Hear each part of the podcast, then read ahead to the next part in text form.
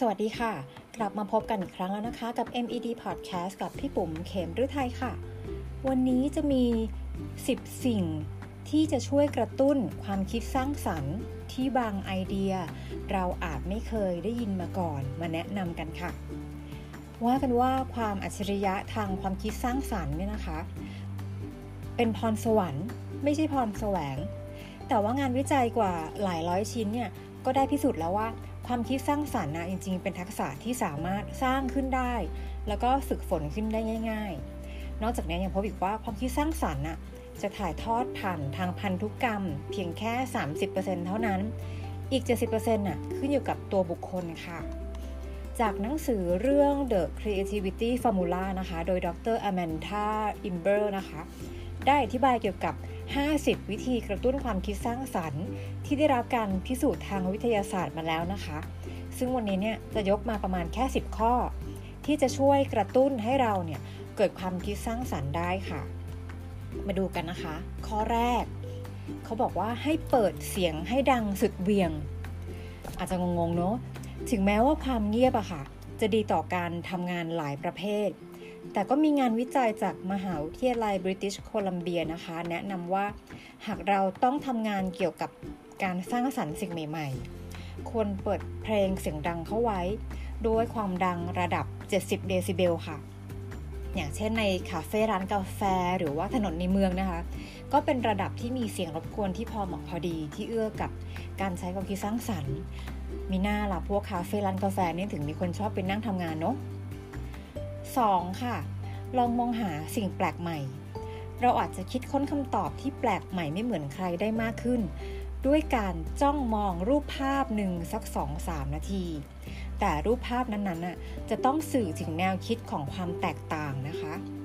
อันนี้มาจากงานวิจัยชิ้นหนึ่ง เขาได้เปรียบเทียบแง่คิดแล้วก็มุมมองของคนจำนวนหนึ่งที่มองไปยังรูปภาพที่มีสิ่งแปลกใหม่ กับอีกกลุ่มหนึ่ง ที่มองรูปภาพที่เป็นไปในทิศทางเดียวกันหมด ผลก็ปรากฏว่าคนกลุ่มแรกเนี่ยที่มองภาพที่แปลกใหม่อะค่ะ จะมีมุมมองที่หลากหลายกว่า แล้วก็ถือว่ามีความคิดสร้างสรรค์มากกว่า คนอีกกลุ่มหนึ่งถึง 25%แบบนี้แล้วเนี่ยเราก็ไปลองหารูปภาพที่แสดงออกถึงความแปลกใหม่ แล้วก็มาวางไว้ที่โต๊ะกันดีไหมคะ 3. ค่ะ ให้เราสร้างแรงบันดาลใจด้วยการฟังคนที่ประสบความสำเร็จ พูดผ่าน TED Talk เพื่อเป็นการจุดประกายแรงบันดาลใจให้กับตัวเอง หลายคนอาจจะไม่รู้จักว่า TED Talk คืออะไร แล้วก็สงสัยว่ามันจะหาฟังได้ที่ไหน TED Talk เนี่ยก็เป็นเว็บไซต์นะคะ ที่รวบรวมสุนทรพจน์เจ๋งๆ ที่เปิดเผยแนวคิดของคนที่ประสบความสำเร็จในทุกวงการทั่วโลกเลยค่ะ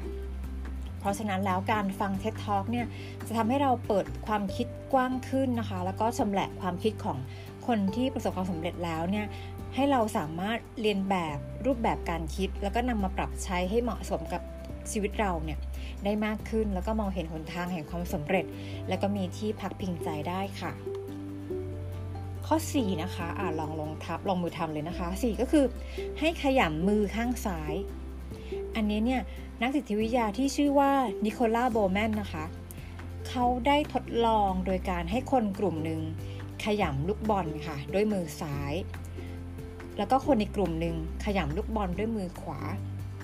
ผลปรากฏว่าเพียงการเคลื่อนไหวง่าย ๆ ด้วยการขยำลูกบอลด้วยมือซ้ายเนี่ยเชื่อไหมคะว่าสามารถกระตุ้นการทำงานของสมอง ส่วนที่เกี่ยวข้องกับการคิดแบบองค์รวม แล้วก็ใช้สัญชาตญาณในทำให้ความคิดสร้างสรรค์มีมากขึ้นได้ ดังนั้นเนี่ยหากเราต้องแก้ปัญหาที่ต้องใช้ความคิดสร้างสรรค์น่ะให้ลองหาลูกบอลนะคะ แล้วก็ขยำด้วยมือซ้ายเนาะก็จะช่วยกระตุ้นความคิดของเราเนี่ยออกมาได้ เดี๋ยวลองดู 5. ค่ะ การเสียเหงื่อ จากการวิจัยพบว่าการออกกำลังกายแบบแอโรบิกนะคะ เพียงครึ่งชั่วโมงเนี่ยสามารถช่วยเพิ่มความสามารถในการคิดเชิงสร้างสรรค์ แต่มันก็จะอยู่กับเราได้ประมาณ 2 ชั่วโมงนะคะ หลังจากที่เราออกกำลังกายเสร็จ 6. ค่ะ ให้เลิกคิ้วหรือว่ายกคิ้วขึ้น อันนี้แปลกเนาะนักวิจัยหลายคนนะคะ จากมหาวิทยาลัย The University of Maryland นะคะ ได้อธิบายทฤษฎีที่ว่าการปรับระดับของการมองเห็น ด้วยการแสดงออกทางใบหน้าค่ะ มีผลต่อความคิดสร้างสรรค์ได้ โดยพวกเขาเนี่ยมีความคิดว่า การขยายมุมมองการมองเห็นก็คือโดยการแบบยกคิ้วขึ้นนะคะ หรือเขาเรียกว่าเลิกคิ้วขึ้นเนี่ยสามารถทำงานที่ทำให้เราเนี่ยมีความคิดสร้างสารรค์ดีขึ้น ส่วนการย่นคิ้วหรือว่าการลดมุมมองการเห็นเนี่ยค่ะ ก็คือตรงกันข้าม จากการวิจัยเนี่ยคนที่ถูกเลือกให้ทำใบหน้า 2 แบบนี้ค่ะ เป็นเวลา 2 นาที เขาบอกว่าผลปรากฏว่าคนที่เลิกคิ้วขึ้นนะคะ มีความคิดสร้างสารรค์ในมุมมองที่แปลกใหม่ กว่าคนที่ย่นคิ้วหรือว่าทำหน้าแบบเหมือนเหมือนห่อคิ้วอย่างเงี้ยนะคะ ก็ลองดูเนาะแต่วิธีนี้ต้องระวังนะคะสำหรับคนที่ไปฉีดโบท็อกซ์มานะคะ อาจจะเกิดริ้วรอยเพิ่มมากขึ้นก็ได้ 7. ค่ะ ให้เล่นเกมรับสมองทุกเช้า หากพูดถึงเกมรับสมอง เกมที่ผุดขึ้นมาในหัวเราก็คือหนีไม่พ้นพวกเกม หมากล้อมต่างๆนะคะเพราะถือว่าเป็นเกมกระดานที่มีงานวิจัยทั่วโลกเห็นพ้องต้องกันว่า ช่วยเพิ่มรอยหยักในสมองด้านความคิดสร้างสรรค์และการวางแผนมากที่สุด การเดินหมากล้อมเนี่ยทำให้การที่เราจะทำให้ชนะคู่แข่ง เราต้องมีจินตนาการแล้วก็วางแผนล่วงหน้า แต่ว่าหากใครที่คิดว่ามันมันใช้เวลานานในการเล่นเนาะมีเวลาน้อยก็สามารถที่จะเลือกไปเล่นเกมซูโดกุนะคะ หรือว่า ปริศนาอักษรควายแทนก็ได้ค่ะ 8. ค่ะ จดบันทึก หลายครั้งเนี่ยที่เรามีไอเดียบันเจิดเนาะ แต่ว่าเราจดไว้ไม่ทันแล้วก็ลืมไป หรือว่าแบบมีไอเดียช่วงดึกๆกกลางคืนหรือว่าเราตื่นมาแล้วก็ลืมอย่างเงี้ยค่ะ วิธีการที่ง่ายที่สุดก็คือ ให้เราพกสมุดจดบันทึกนะคะ หรือว่าจะวางไว้ที่หัวนอน พกไปในกระเป๋าก็ได้ แต่ว่าแนะนำว่าให้เป็นสมุดที่เป็นกระดาษลายเส้นนะคะ เนื่องจาก สมุดที่เป็นกระดาษลายเส้นเนี่ยจะช่วยให้สมองเชื่อมโยงไอเดียที่แปลกใหม่เข้าด้วยกันได้ บางครั้งเนี่ยการมองมุมมองที่ต่างออกไปจากเดิม จะทำให้เราเกิดไอเดียขึ้นมาใหม่อย่างไม่รู้ตัว แล้วก็แนะนำเพิ่มเติมก็คืออย่างเราเนี่ยใช้วิธีการเขียนแบบ mind mind mapping อะนะคะ บนกระดาษลายเส้น ก็เป็นอีกวิธีการหนึ่งที่จะช่วยเพิ่มไอเดียความคิดสร้างสารรค์ให้ต่อยอดได้มากขึ้นด้วยค่ะ ข้อ 9 ค่ะ ให้ฝึกคิดมุมกลับ ให้จินตนาการว่าตัวเองอะเป็นอีกคนหนึ่งโดยการลองสวมบทบาทคิดในแง่มุมของคนอื่นนะคะ เพื่อช่วยให้เปิดมุมมองใหม่ ๆ ที่เราอาจจะมองข้ามไป ซึ่งมุมมองใหม่ ๆ นั้นเนี่ยก็เป็นวัตถุดิบชั้นยอดเลยค่ะ ที่จะกระตุ้นความคิดสร้างสารรค์ได้ เช่น ถ้าเป็นผู้ประกอบการก็อาจจะลองจินตนาการว่าตัวเองเป็นลูกค้า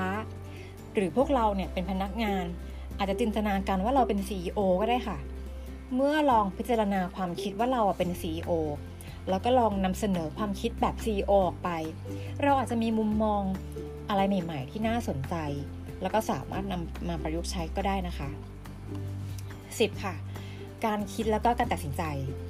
ท้ายที่สุดแล้วเนี่ย การมีความคิดสร้างสารรค์ของเราเนี่ยขึ้นอยู่กับว่าเราตัดสินใจดีหรือเปล่า มีงานวิจัยชิ้นหนึ่งเนี่ยเขาชี้ให้เห็นว่าคนเราเนี่ยตัดสินใจได้ดียิ่งขึ้นนะคะในช่วงเช้า ซึ่งเป็นช่วงที่ ระบบความคิดเราเนี่ยยังเต็มประสิทธิภาพอยู่ แล้วมันก็จะค่อย ๆ หมดพลังไปเมื่อเวลาล่วงเลยสายบ่ายเย็น ดังนั้นเนี่ยเมื่อต้องใช้ความคิดสร้างสรรค์หลาย ๆ ครั้งเนี่ยค่ะ ช่วงเช้าเนี่ยเขาแนะนำว่าดีที่สุดนะคะ ยิ่งเช้ามากเท่าไหร่ ยิ่งดีนะคะแล้วก็จะตัดสินใจได้ดียิ่งขึ้นด้วยเอาละค่ะ 10 ข้อของไอเดียการสร้างความคิดสร้างสรรค์นะคะ ไม่ว่าเราจะเป็นคนที่